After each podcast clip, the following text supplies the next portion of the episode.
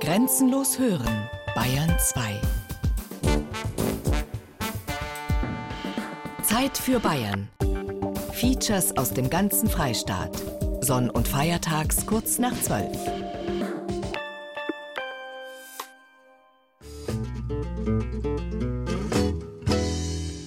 Ich möchte so gern wie ein Wildpferdl sein, mit den anderen Ross über die Wiesen rennen. Ich möchte so gern wie ein Wildpferdl sein, da tat ich noch eine Freiheit kennen. Spür ich das Gras unter die Huf, der Nachtwind streichelt sanft mein Fell. Der Kuckuck grüßt mich mit seinem Ruf. Mei, war das schön. Kein Wildpferdl, kein wildes Pferd, aber ein wilder Hund war er schon damals, vor 40 Jahren, als ich den bayerischen Bluesbaden Willi Michel in der Musikkneipe Song Parnasse in der Münchner Einsteinstraße kennengelernt habe. Schwarze Lederstiefel, schwarze Stoffhose, Trachtenjoppe, wilder Bart und buschige Augenbrauen. Sein Publikum fest im Blick mit seinen nachtschwarzen Augen, auf dem Kopf einen kecken Filzhut und an was ich mich erst kürzlich wieder erinnert habe, schon damals hat er manchmal eine Adlerfeder in die Spitze seiner bajuwarischen Kopfbedeckung gesteckt. Willi Michel, Mein München, mein Bayernbild. Ein biografisches Stadt-Land-Porträt von Bernd Lustig. Als ich ihn vor einigen Monaten nach langer Funkstille in einem Café im ehemaligen Münchner Künstlerviertel Schwabing wieder getroffen habe, da stand er vor mir, der Indianer, Adlerfeder im Haar, Gewand und Schmuck wie ein Häuptling eines fernen Stammes, barfuß. Natürlich haben wir uns in 40 Jahren beide verändert, er vielleicht mehr als ich. Und da braucht es schon Zeit, bis eine gewisse Distanz abgebaut ist, auch wenn wir uns zwischendurch schon immer wieder einmal über den Weg gelaufen sind. In Murnau zu seiner Bundeswehrzeit, bei einem Konzert irgendwo in Bayern oder vor vielen Jahren am Hupfleitenjoch im Zugspitzgebiet bei Garmisch-Partenkirchen. Willi Michel, hm, sein Bayern, seine Musik und vor allem sein Leben in den letzten Jahrzehnten.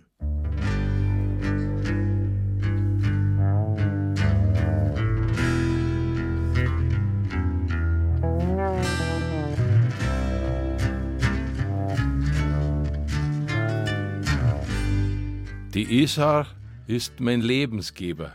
Ich bin da aufgewachsen. Schon im Alter von drei Monaten. Juli, August, September. Da hat meine Oma, die Mutter meiner Mutter, an der Marianenbrücke mich in der Isar gebadet und dort als Isar-Indianer getauft. Und das war ein großartiger Tag, an den ich mich gut erinnern kann. Willi Michel, der bayerische Blues, Barde und Isar-Indianer, im 65. Mond, wie er selber sagt, also gut 64 Jahre alt, und dann doch ein bisserl Wildpferdl, das sich nicht einfangen lassen will, auch nicht von mir, dem Reporter, der ihn ja gut kennt. Willi probiert einfach aus, ob ich seinen Spaß verstehe. Ich war so gern ein bunter Star, statt da die da liegen und lauschen. War so gern ein bunter Star, dat hören wir hundert Wasser rauschen. Ein Gefühl gab's unter hunderttausend Steine. Was ist das, Neid und Hass? Und keiner tat am anderen was Unrechts meiner. Mei, war das schön.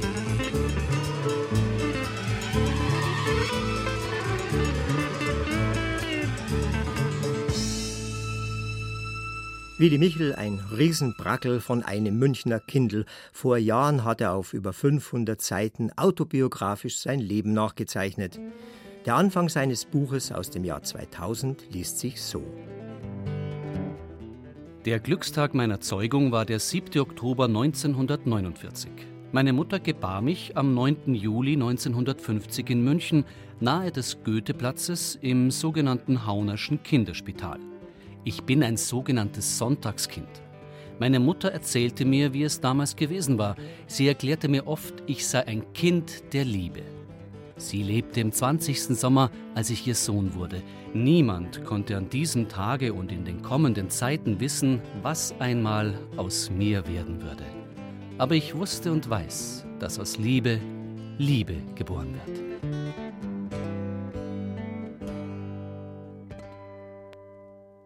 Ich war in München, ich bin in München und ich bleibe in München. Das ist meine Heimat. Hier kennen mich die Menschen und ich kenne die Menschen. Hier lebe ich und hier werde ich einmal sterben. Mit Willy Michel über seine Heimat, also über Bayern reden, heißt schnell, im Vordergrund stehen nicht Denkmäler, Geschichte oder große Persönlichkeiten.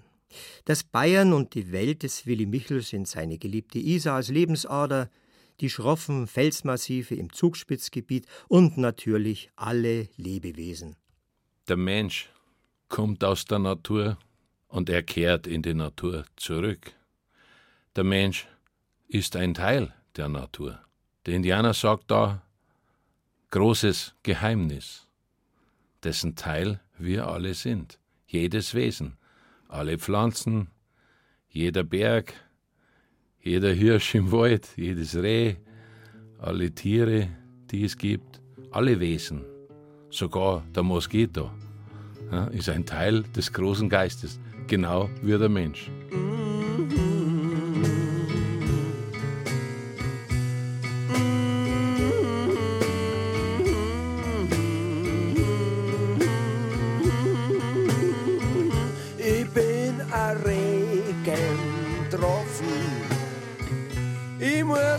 Himmel runterfallen. Das kann mir gefallen wenn ich mit den anderen Tropfen auf euch ein Pflaster klopfen kann. Die Fahrt geht weiter, weiter in Rinnsteinräume, nein. Der Gulli wart schon auf uns dann sind wir alles am gut beieinander.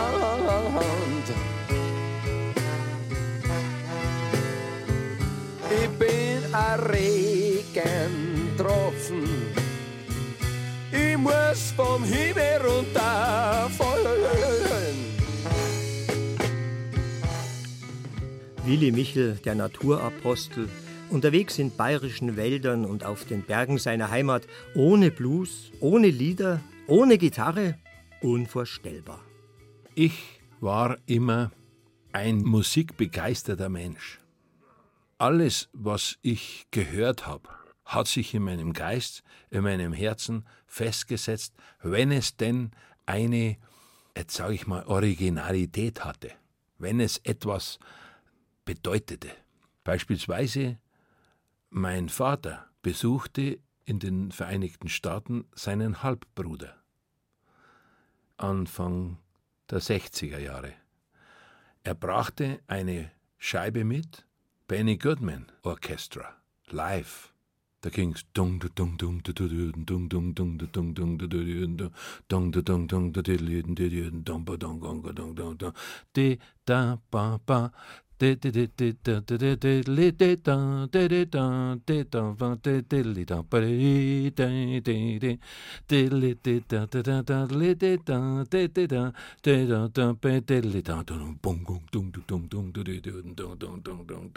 Gene Krupa, äh, dieser Trommler, Benny Goodman und dann waren da die besten amerikanischen Swing-Musiker, Lionel Hampton und richtige mördermäßige Spieler. Und diese Platte, ja, was meinst du, die habe ich jeden Tag, ich bin von der Schule heimgekommen und sofort die Platte aufgelegt, die war, die hat gespielt bei mir Tag und Nacht. Ne? Oder Avalon, da da de, da da da da,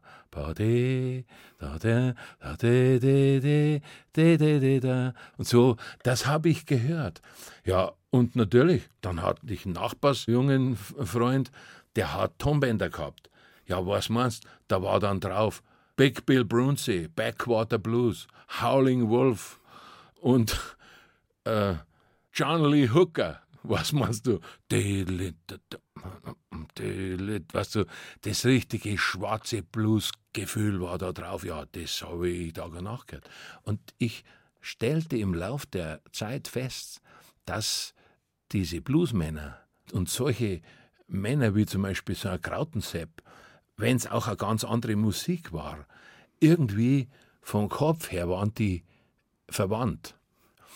Und dann war natürlich diese Zeit, weißt Beatles, Rolling Stones, dann habe ich schon Gitarre gespielt. Ich habe gespielt House of New Orleans, verstehst? Und ich habe gespielt uh, Eve of Destruction. und natürlich, ich habe halt auch gesungen Einsperrhaus und, und so eine Sachen. In der Früh um halb fünf, da geht der Jammer los. Da schäben's mit die Schlüssel an dem verrosten Schloss. Und mit die Wasserreimer, da rinnen's hin und her. Ja, einen Maßkrug siehst du niemals mehr.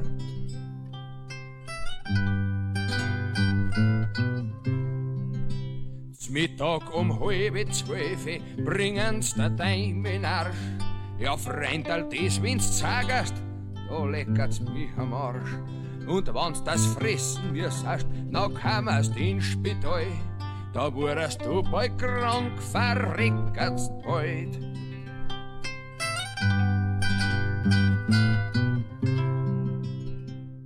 Willi Michel und seine Isar. Wie die Schnur einer Perlenkette reiht dieser urbayerische Fluss stattliche Märkte und Städte aneinander. Scharnitz und Mittenwald, Bad Tölz, München, Freising, Landshut und Dingolfing, bis die fast 300 Kilometer lange Wasserstraße bei Plattling in die Donau mündet. Die mitgeführten Mineralien geben der Isar oft ihre grüne Farbe. Über viele Jahrhunderte machten Flößer das Fließgewässer zur wichtigen Handelsstraße. Aus dem Karwendelgebirg springt der kleine Bach. Er ist so weit hinter Scharnitz. Und weiter geht's zum Silvenstein. Da muss er rein. Fall, Grüß, Patenz, Bayerwirs. Und dann in der Publinger Au wird die Zeit angehalten in der Sommersonne auf dem weißen Kies. Ich sag euch, das ist, das ist auf Flimmer mitten im Paradies. Das ist, das ist auf Flimmer mitten im Paradies. Vielleicht hat Willi Michel mit seinem Isarflimmern die bayerische Welt am Fluss wenigstens ein kleines bisschen besser gemacht. Ich glaube, sowas sollte man sich nicht vornehmen. Aber ich weiß eins ganz sicher. Hätte ich das Isarflimmern mit dem Text, so wie ich ihn gemacht habe, nicht so gemacht, dann dann vielleicht jetzt an der Schinterbrücken, also am Flauchersteg, nicht nackt baden. Also, ich könnte mir durchaus vorstellen, dass mein Song mit dazu beigetragen hat, dass hier eine offenere und freizügigere Moral trotz eines, sagen wir mal, recht straffen Gesetzes sich entwickelt hat. Ne? Aufgrund der Gesetzgebung, die es gab, hätte ein Polizist jederzeit eine Anzeige erstatten können. Das wurde halt nicht gemacht und jetzt haben sie äh, andere Vorschriften. Aber wie gesagt, das ist was, wo ich mir vorstellen könnte, dass ich was dazu beigetragen habe. An der Isar und in der Isar ist Willi Michel zwar noch immer in seinem Bayern, aber als Häuptling Donnerhall, als Sound of Thunder noch viel mehr in seiner Indianerwelt. Und er schöpft seine Lebenskraft aus dem Fluss, will aber, ganz Indianer, der Isar auch viel zurückgeben. Wenn du zum Beispiel in der Isar wanderst, dann siehst du gewisse Stellen, da hat der Mensch ein Wehr gebaut. Da hat der Mensch in den Flusslauf eingegriffen und hat den Willen des Flusses gezwungen. An solchen Stellen passiert es oft, dass ein Mensch das Leben verliert. Da sagt der Indianer, der Fluss macht es aus Zorn. Und der Mensch, der das nicht weiß, dass das so eine Stelle ist, der ist unvorsichtig. Und dann verliert er das Leben. Und jetzt geht der Indianer dahin und der schenkt jetzt an dieser Stelle dem Fluss irgendwas Schönes, was ihm was wert ist. Blumen oder ein Tabak oder irgendwas, was ihm was bedeutet. Das kann auch ein Blatt Papier sein, wo was draufsteht oder was auch immer, damit der Fluss besänftigt wird und dort kein Leben mehr nimmt. So macht das auch mit dem Berg, verstehst? Und in der Stadt natürlich gibt es viele so Orte. Und dann musst du einmal irgendwann aussteigen, musst einen Tabak nehmen, musst ihn in den Himmel halten und musst die Geister bitten, dass dieses, was so furchtbar ist, dass dieses weggeht, dass das nicht mehr sein soll. Rolling Stones im Flussbett träumen von Lady Jane. Das Ufer träumt vom Liebespaar und Skipjörg von jener Wein.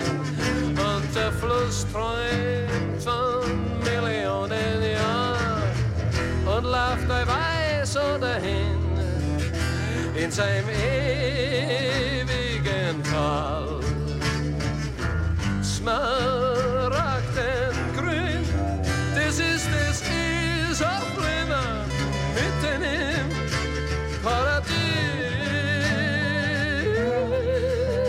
Paradies. Das ist das Isarflimmer mitten im Paradies. Das Lied ist ja gar nicht nur von mir. Das Lied, das ist ja von der Isar. Das habe ich ja vom Fluss bekommen. Denn ich habe den Fluss immer geliebt, respektiert und ihn geehrt. Ich habe der Isar was geschenkt. Wenn wir da hingehen, machen wir eine kleine Opferzeremonie und dann fangen die Steine an und erzählen ein Geschichtlein. Und dann, jetzt muss ich gleich wieder aufhören, aber es ist so, wir, wir, wir legen Tabak, so wie es die Indianer machen, und dann plötzlich sind wir durch dieses Ritual sind wir mit der Natur noch tiefer verbunden und wir erkennen dann auch die Mentalität, die ein Stein durch seine Aura mitzuteilen in der Lage ist. Das ist etwas, was jeder, der es mal macht und dem man es zeigt, sofort versteht. Herausfinden, wo Willi Michel seine Heimatstadt gefällt, heißt hartnäckig nachfragen, denn ist der Bluesman erst einmal im Fahrwasser seines künstlerischen Schaffens, möchte er gar nicht mehr an den Isarstrand zurück. Also, wo ist München schön? Überall. Jetzt muss ich ein bisschen ausholen. Ich wusste das schon als Kind, dass alles einen Geist und alles eine Seele hat. Und es wurde mir, als ich über 40 Jahre alt war, bestätigt und es wurde mir bestätigt, als ich schon über 50 Jahre alt war, von indigenen Freunden, Frauen und Männern. Doch dann eine erste Überraschung. Was? Wo geht er gerne hin? Der bayerische Herzog Wilhelm V. vergab am 27. September 1589 den Auftrag, das Münchner Hofbräuhaus zu bauen. Die Brauerei sollte den Wittelsbacher Hof und seine Bediensteten versorgen. Der Herzog wollte damit die Ausgaben des Hofes senken, denn bis zu diesem Zeitpunkt war Braunbier kostspielig aus der niedersächsischen Hansestadt Einbeek importiert worden.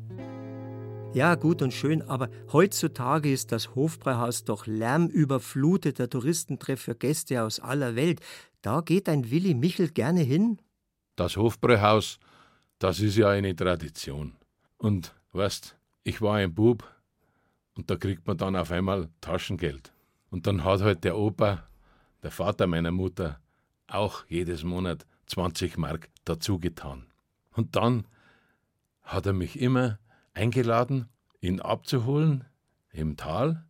Und dann ging er mit mir ins Hofbräuhaus. Und da sind wir da gesessen. Und zuerst haben wir noch drüben bei der Bäckerei Karl, haben wir noch fünf Brezen geholt, zwei für ihn und drei für mich. Und dann haben wir da eine Maß Bier getrunken. Und als ich dann schon 16 und 17 Jahre alt war, haben wir dann zwei Maß Bier getrunken. Und da waren wir. Und ich kann mich auch erinnern, als Kind ich noch ein Bub war, im Hofbräuhaus Garten, hat es da eine Blaskapelle gegeben und die haben da draußen gespielt. Und da sind die Eltern und die Großeltern auch die Eltern meines Vaters gemeinsam da hingegangen und haben da eine Brotzeit mitgenommen und haben sich ein, eine Maß Bier gekauft. Und dann weiß ich noch genau, ich bin dann immer bei der Musik gesessen, habe den, den Musiker zugehört, weil das hat mir schon immer so gefallen. Und dann ist der immer mit einem Suppenteller, auf dem lag ein anderer Teller drauf und da haben die Leute ein Geld draufgeworfen, das hat er dann immer in Suppenteller rein und dann ist er wieder weitergegangen von Tisch zu Tisch. Und so haben die Musiker da eingesammelt. Gell? Und da war ich von Kindheit an. Also das Hofbräuhaus ist etwas, das liebe ich, das mag ich, das ist was Schönes.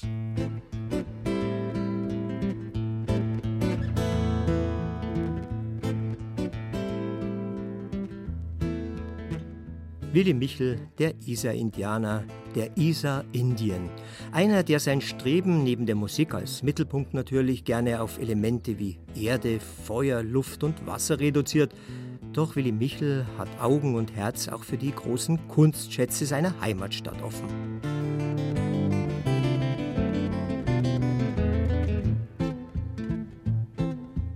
Die Schatzkammer der Residenz beherbergt Meisterwerke des Kunsthandwerks vom frühen Mittelalter bis zum Klassizismus.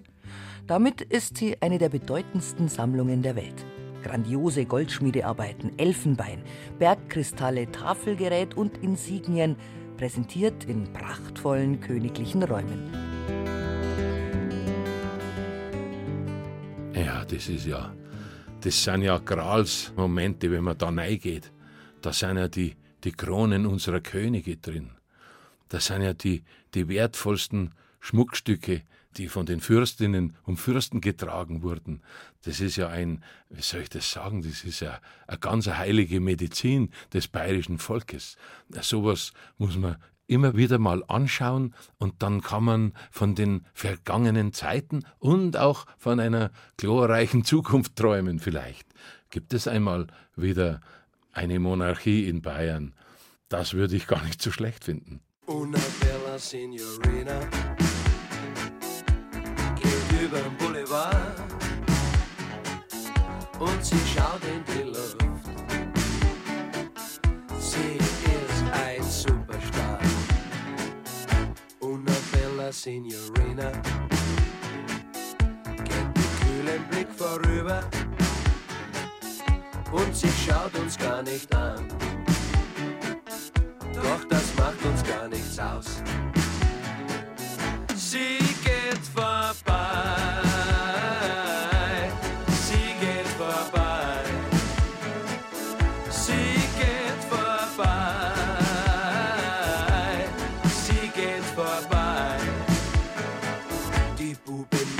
Sie gern lieben.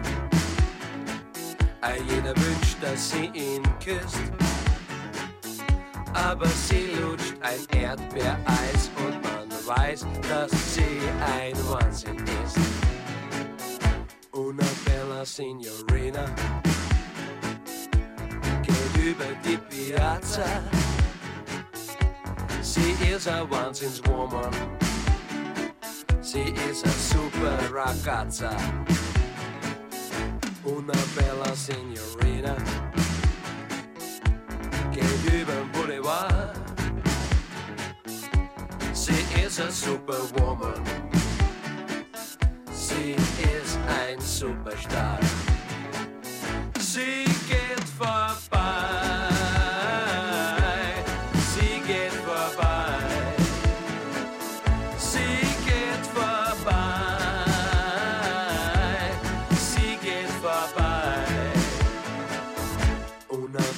Signorina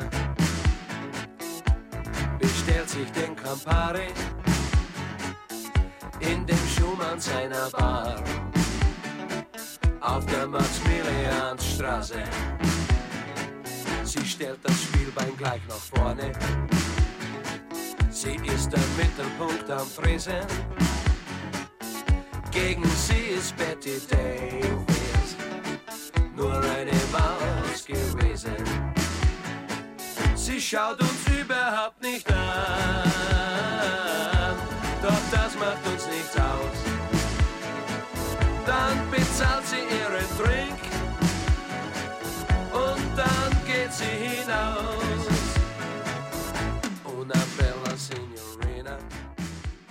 Willi Michel und sein Bayern, Bayern und die Lieder von Willi Michel. Einen seiner erfolgreichsten Titel hat er dem Umstand zu verdanken, dass er einmal im südöstlichsten Zipfel von Bayern eingeladen war. Das war ein internationales Vereinsrennen am Königssee, an dem ich als Bremser teilgenommen habe auf dem Bobschlitten von Christian Schebitz, Junioren-Europameister.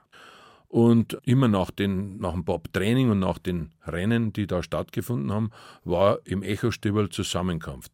Da waren ja auch die Jungs aus der DDR, waren auch russische Bobfahrer da und da haben dann die Honoratioren des Bob- und Schlittenverbandes gesagt, Willi, kannst du da nicht jetzt mal ein Lied machen, weißt du, weil wir möchten natürlich da jetzt eine ganz große Feier gestalten. Dann habe ich mich hingesetzt und habe das Bobfahrerlied gemacht. Und da gab es doch dann früher im Radio die Sportsendung vom Kiermeier, und da war doch dann so eine Musik, die ging so ähnlich wie so ähnlich wie vom Count Basie war so ein Titel. Ich weiß nicht mehr genau, wie der gegangen ist. Und das war in meiner Erinnerung. Und da habe ich mir gedacht,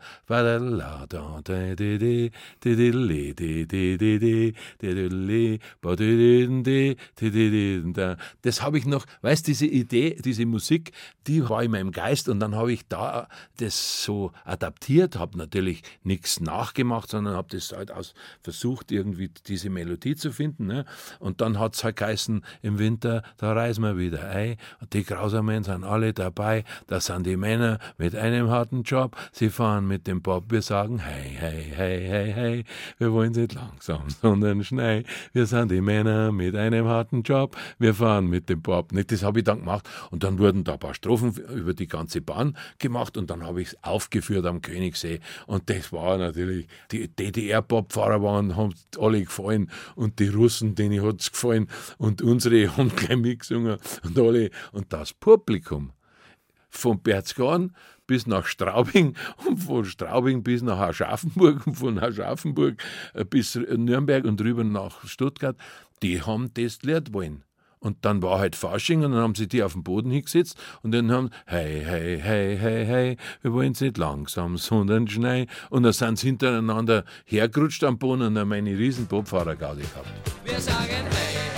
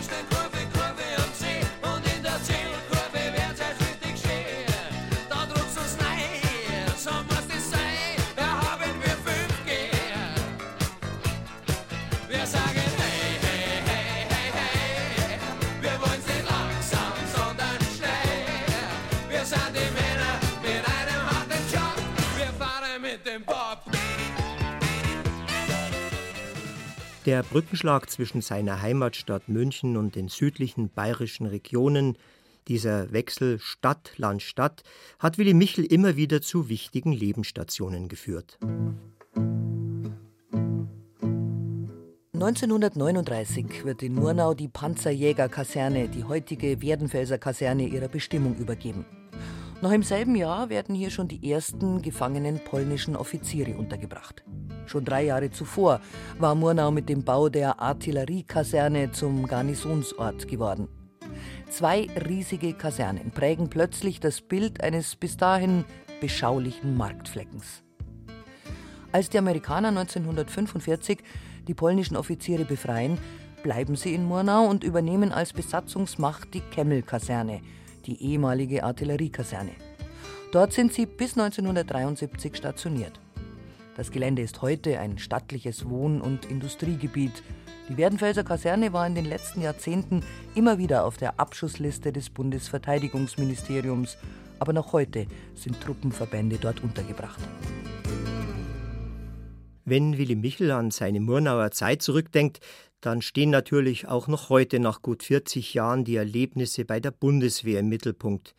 Ich stelle mir ihn dort ungefähr so vor wie den braven Soldat Schweig. Ich war auf jeden Fall ein Bruder des braven Soldat Schweig. Jedoch ich war der Willy Michel. Und ich erinnere mich gut an den Tag, wo ich einrücken musste. Da kam ein Unimog am Bahnhof von Murnau und wir mussten dann auf auf diesen Lastwagen und dann wurden wir in diese Kaserne reingefahren und ich habe mich gefürchtet. Ich hatte keine Angst, aber ich habe mich gefürchtet. Denn da hat was angefangen, was für mich vergleichbar war mit einer Gefangenschaft in einem Gefangenenlager. Und so habe ich das auch empfunden, als ich da reinkam. Und ich habe dann gehört, was die gesagt haben.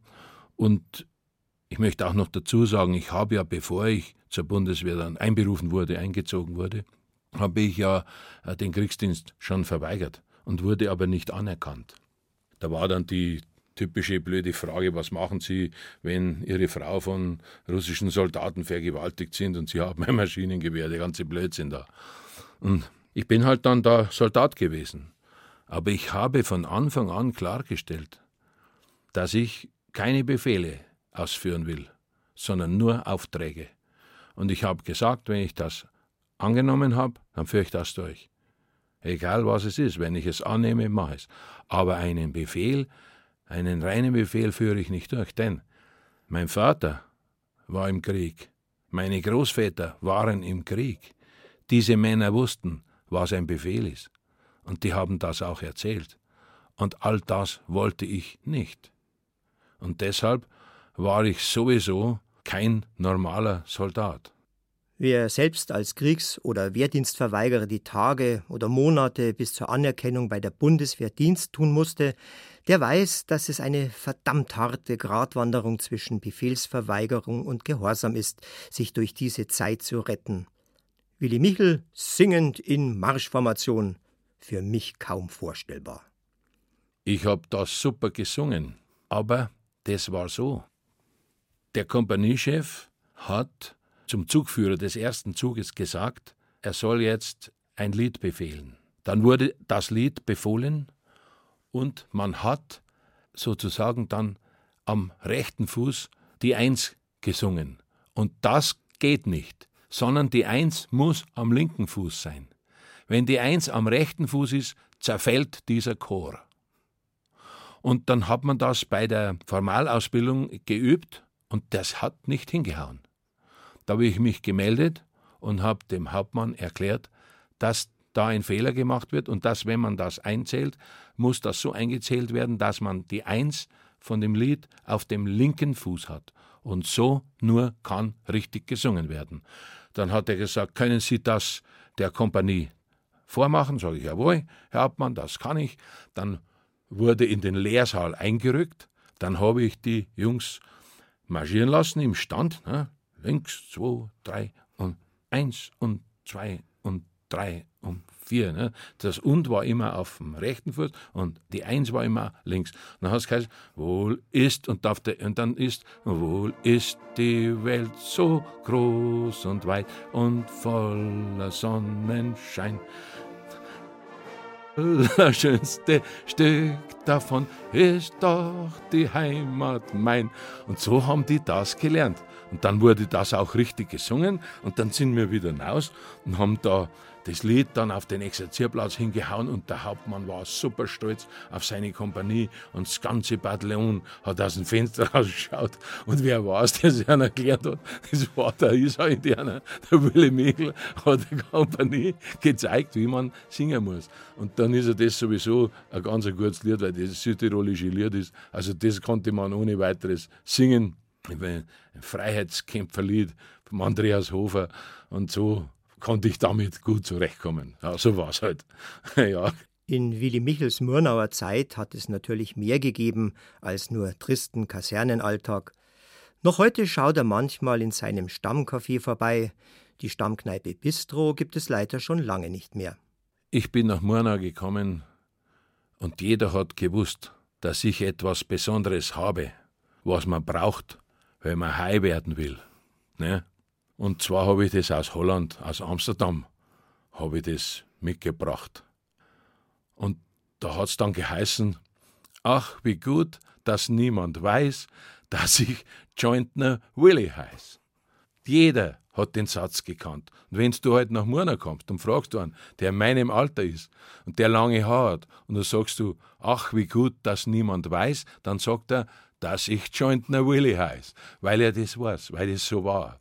Und da gab es dann das Bistro und zum Beispiel der alte Vordermeier, das war ja sowieso ein ganz freundlicher Mann, der Musiker sowieso gut leiden konnte. Da war dann oben das Siechen, da sind wir drin gesessen, da gab es eine Jukebox, da waren alle geilen Titel von den Rolling Stones drinnen und so weiter und von den Beatles. Und dann haben wir da drin gefeiert und ich habe halt immer Musik gemacht. Und das war mein Leben. Was anderes wollte ich überhaupt nicht. Und der ganze Barras, das war für mich, ich hab's halt gemacht, ich musste es machen, aber interessiert haben mich das nicht. Jedoch, ich wusste natürlich schon, wenn da ein NATO-Alarm war, dann hat das auch sein können, dass wir auf einmal irgendwo in Prag sind. Das war damals so. In der damaligen Zeit war die Sowjetunion unser Feind. So haben wir das gelernt, so wurde uns das gesagt. Für mich waren die nie Feinde und sie sind es auch heute nicht. Genau nicht. Niemals. Ich will keine Feinde. Ich will ja niemand mit einer Waffe bekämpfen müssen. Das will ich nicht. Das Einzige, was ich will, wenn es sein muss, mich verteidigen. Das heißt meine Familie. Das will ich schon. Aber angreifen will ich niemand. Würde sagen, meine Herren, ich ersuche Sie höflichst im Namen aller meiner Leute, nicht ein bisschen Frieden wünschen wir uns, sondern den grandiosen, internationalen, interkontinentalen, wunderbaren, grandezza-mäßigen Frieden wollen wir. Oh yeah! Und es liegt an Ihnen, meine Herren, diesen zu erreichen, ihn zu erhalten und zu pflegen, damit er wie eine Blume auf dem Feld in seiner ganzen Schönheit erblüht.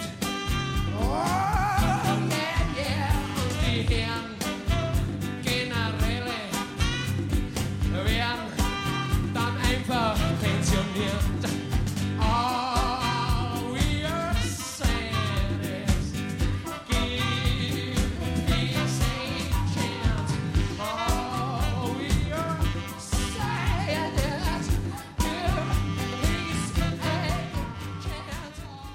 Die Knappenhäuser hoch über Garmisch-Partenkirchen. Errichtet 1827. Auf dem Weg zum Hupfleitenjoch auf 1600 Metern über dem Meer stehen kurz vor dem Ziel exponiert und majestätisch die Knappenhäuser.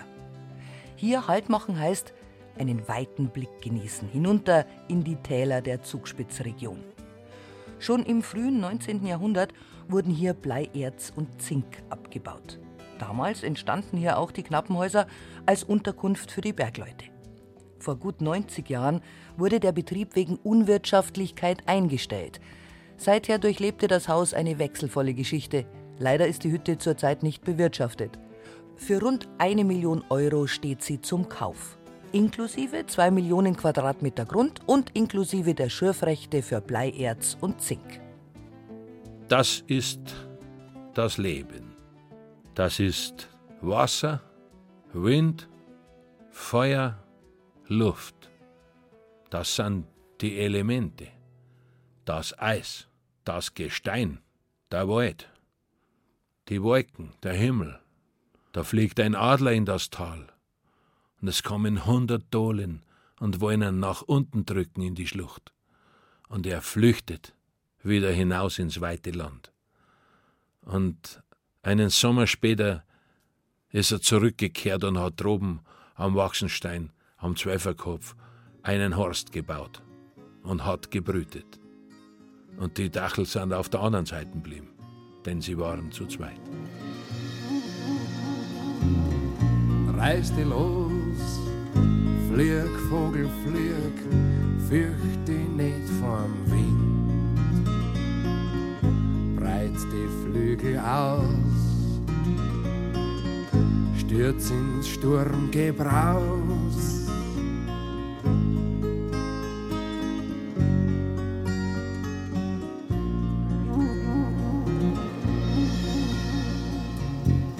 Sei wir die Wolken in der Luft, flieg aus Freit am Fliegen. Steig so hoch du kannst, steh davor, du tanzt in die Höhe, bis nimmer weitergeht.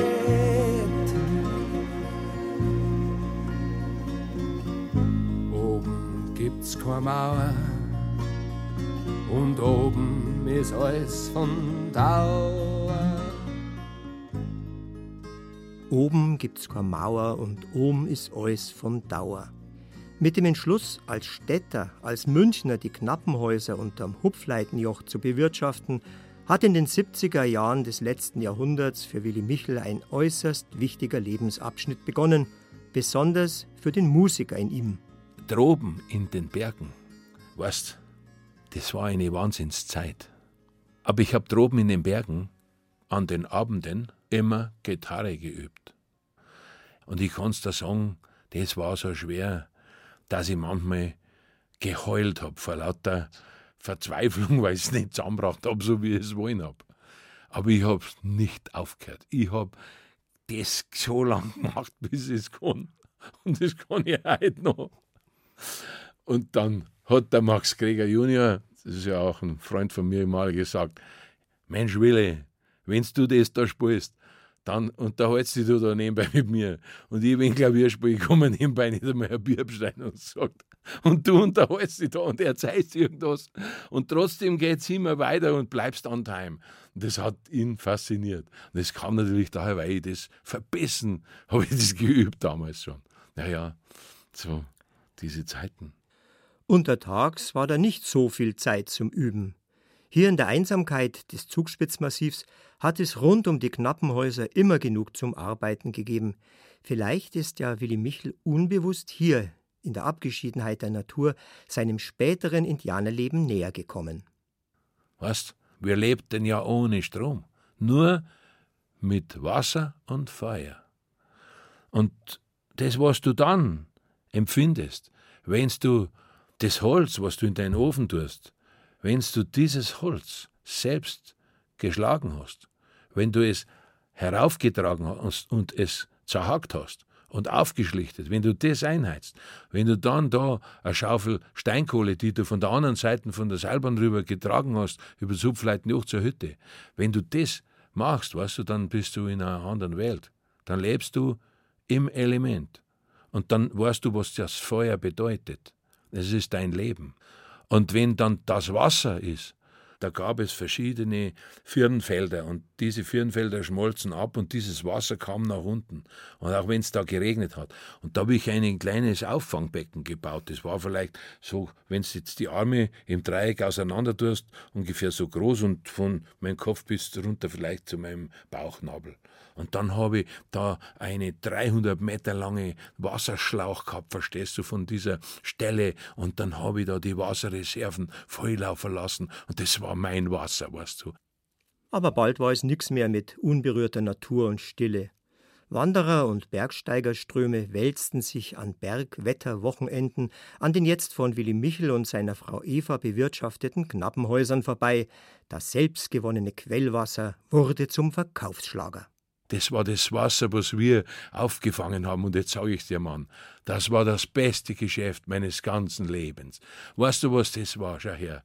Ich habe ein Tablett gehabt und auf dem Tablett standen 1, 2, 3, 4 und 7, 4 7, 28 oder vielleicht waren es 32 Gläser. Okay? Und in jedem Glas habe ich einen bisschen an so Zitronensirup rein und ein Sunkist hat das geheißen drauf, verstehst?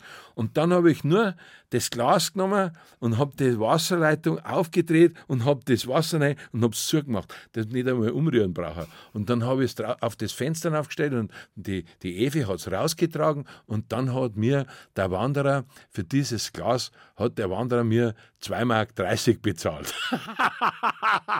das war vielleicht ein super Geschäft, Mann. Das kannst du dir gar nicht vorstellen, was da Wanderer an die Knappenhäuser vorbeigegangen sind. Wir haben nachgeschaut, wir haben am Fre Freitag schon und am Samstagmorgen habe ich nachgeschaut. Da waren es am Hupfleiten auch ganz viele, sind gestanden. Dann habe ich gesagt, Evi, schau, da kommt jetzt schon das, was wir brauchen. Und dann sind sie gekommen und alle haben so eine Brotzeit wollen und alle haben so ein Skiwasser wollen und ein Bier haben wir gehabt und alles. Und so, verstehst, konnte ich ja meine Karriere überhaupt finanzieren.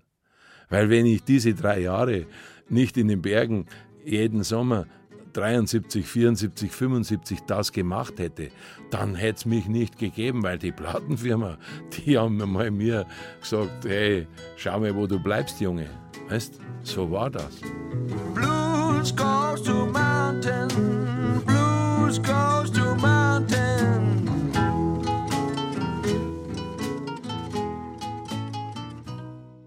Viele Lieder von Willi Michel stammen aus der Zeit, als er Hüttenwirt auf den Knappenhäusern war.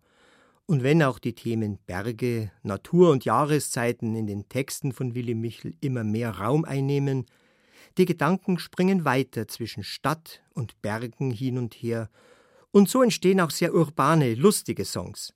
Ich war doch schon irgendwie ein Junge, der eine gewisse Fröhlichkeit hatte. Immer schon.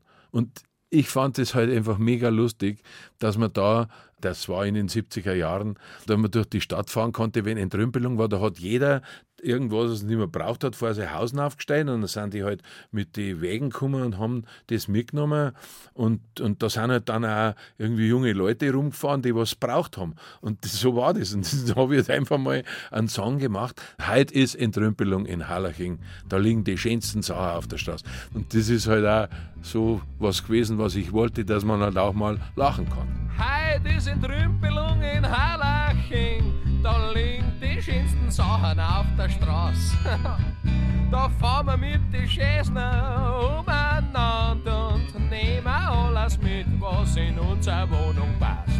Entrümpelung, Entrümpelung, das ist unser Freit. Und vor jeder Villa steht ein Luxusstück. Entrümpelung, Entrümpelung, haben wir heut. Das, was die anderen nicht mehr brauchen, nehmen wir alles mit. Die anderen Grattler fahren bloß in der Nacht, weil sie sich halt so unheimlich genieren. Bloß mir lohn am Tag schon dass der Kahn bald kracht und in der Säuner Straße müssen wir's auch noch probieren. In Trümpelung, in Trümpelung, das ist unser Freit. Und bei jeder Villa ist ein Luxusstück. In Trümpelung, in Trümpelung, haben wir heut, das was die anderen Entrümpelung in der Großstadt, in der Großstadt München, wo auch in künstlerischer Hinsicht Willi Michels Wiege stand.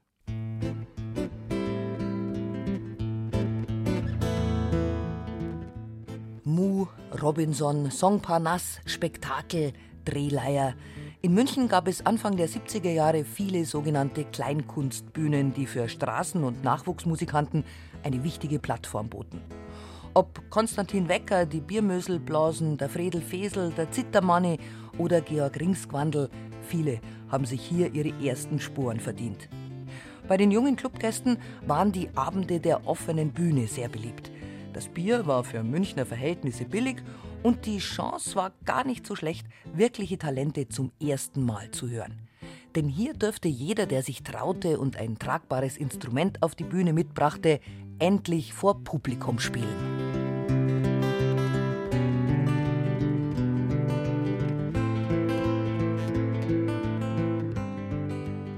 Dunkel erinnere ich mich noch, wie der Willi Michel mit ein oder zwei Freunden eines Abends ziemlich angeheitert auf die Bühne geklettert ist. Der Auftritt war damals nicht so prickelnd, aber so etwas passiert einem Willi Michel nur einmal. Schnell hat er danach zu den festen Größen der Münchner Musikbühnenszene gehört. Und ich behaupte, seine Bühnen wurden seine Wohnzimmer. Das waren schon meine Wohnzimmer, das stimmt. Da habe ich drin gelebt. Das war so. Ich habe ja überall gespielt. Ich war im St. Parnasse, ich war überall. Ich war im Marienkäfer, ich war im Domizil. Dann habe ich in der Manege gespielt am Innsbrucker Ring. Die habe ich auch zum Beispiel auch teilweise als Programmmanager gemacht. Und natürlich, da habe ich mich entfalten können. Da konnte ich das, was ich im Herz hatte, vortragen. Und ich war ja immer ein Blues-Sänger. Ich bin nicht zu Hause gewesen, habe einen Song geübt und dann, so wie er zu Hause war, bin ich dann reingegangen und habe ihn dann vorgetragen, sondern ich bin reingegangen und dann habe ich da auch on Stage äh, zwar meine Songs gehabt, aber die wurden dann plötzlich erweitert. Und dann habe ich auch gesungen, was mir da eingefallen ist. Und das war halt mein Blues-Feeling. Und das hat vielen Münchnern sehr gefallen und sind immer gekommen, haben mir immer zugehört. Und es waren ja auch das bayerische Publikum, das es gemacht hat, dass ich als Musikmann überleben konnte. Das Nachleben schenkt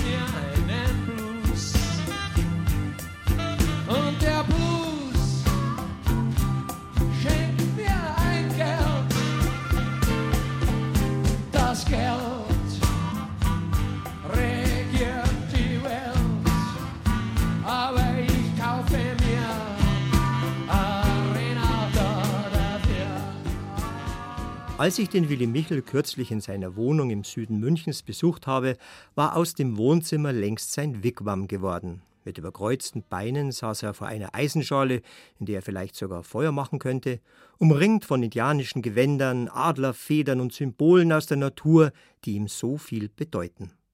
Wir dürfen uns nicht gegenseitig verletzen, wir müssen uns lieben, respektieren und ehren. So hat es mein Bruder, der Häuptling Contreras, zu mir gesagt, und er hat gesagt, Willi, wenn du das den Leuten nicht mitteilst, dann wissen sie es nicht, und wenn sie es nicht wissen, dann können sie es nicht tun. Und er fügte hinzu, was mich sehr geehrt hat, und ich glaube, du bist der richtige Mann, das zu tun. Und ich habe gesagt, so will ich es machen, und so tue ich's. Ja? Love, Respect and Honor Earth Mother. Das ist unsere Sache. Da bin als wir ein Blattl im Herbst, schön bunt und leicht, wie ein Spielzeug vom Winter. Da bin ich nix, als wir ein Blattl im Herbst, schön bunt und leicht, wie ein Spielzeug vom Wind. Wer ist mein Wind?